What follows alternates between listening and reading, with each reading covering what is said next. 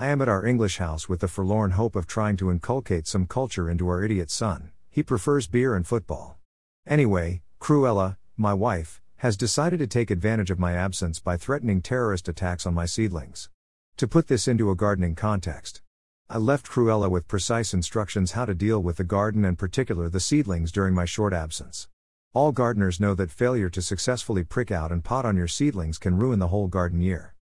Cruella has recognized my vulnerability and I have been receiving a stream of videos where balaclava-clad supposed terrorists threaten my seedlings and potting bench with destruction unless I fulfill certain demands.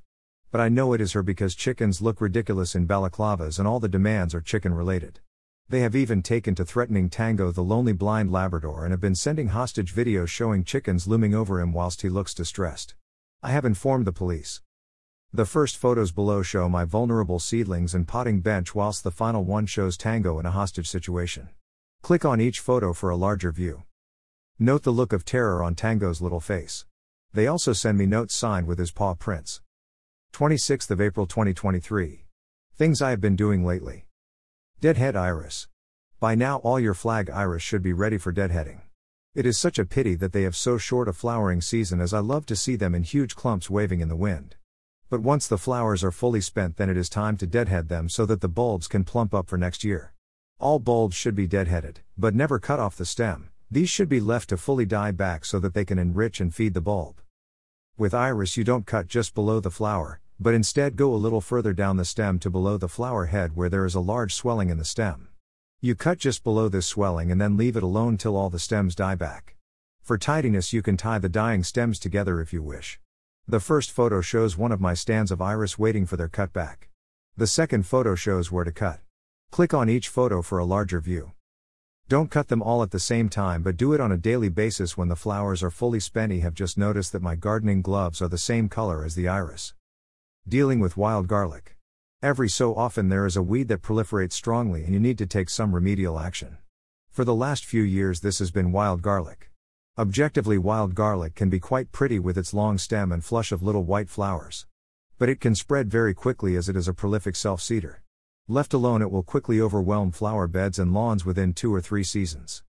I have found that attempting to fully remove wild garlic fully is far too laborious as you would have to dig up every little bulblet, and this can take a long time. Instead, my strategy has been twofold. Firstly, to outcompete the garlic in flower beds you need to continually pluck off all flower stems as they appear, including taking as many leaves as possible. Go as low on the stem as you can. Secondly, where they appear on lawns, mow before the stems have flowers. Although the plant will attempt to throw up subsequent flower heads, these will become shorter and shorter as you are continually depleting the strength of the plant. If you keep this up over a couple of years you will eradicate or at least severely deplete its ability to reseed.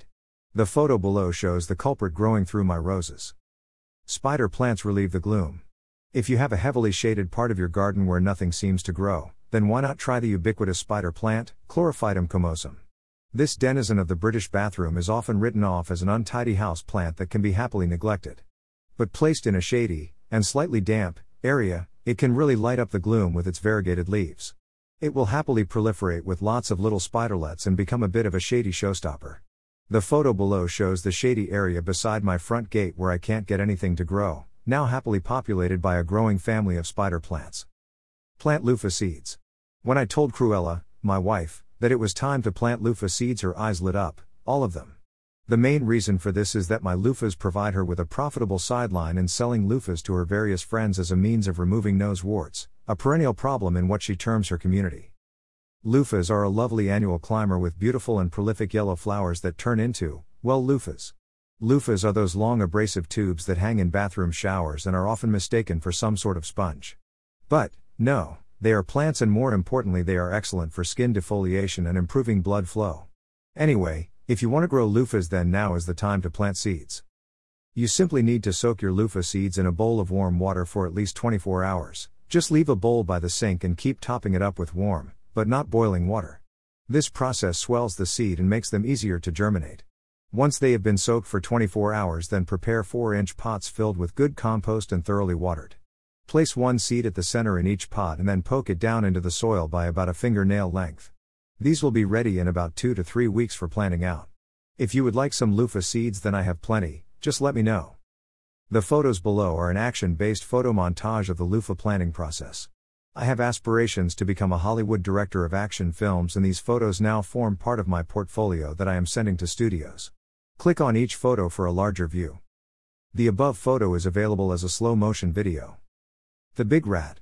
By the way, if you are interested, the big rat is no more. Needless to say, it was a struggle, but I prevailed.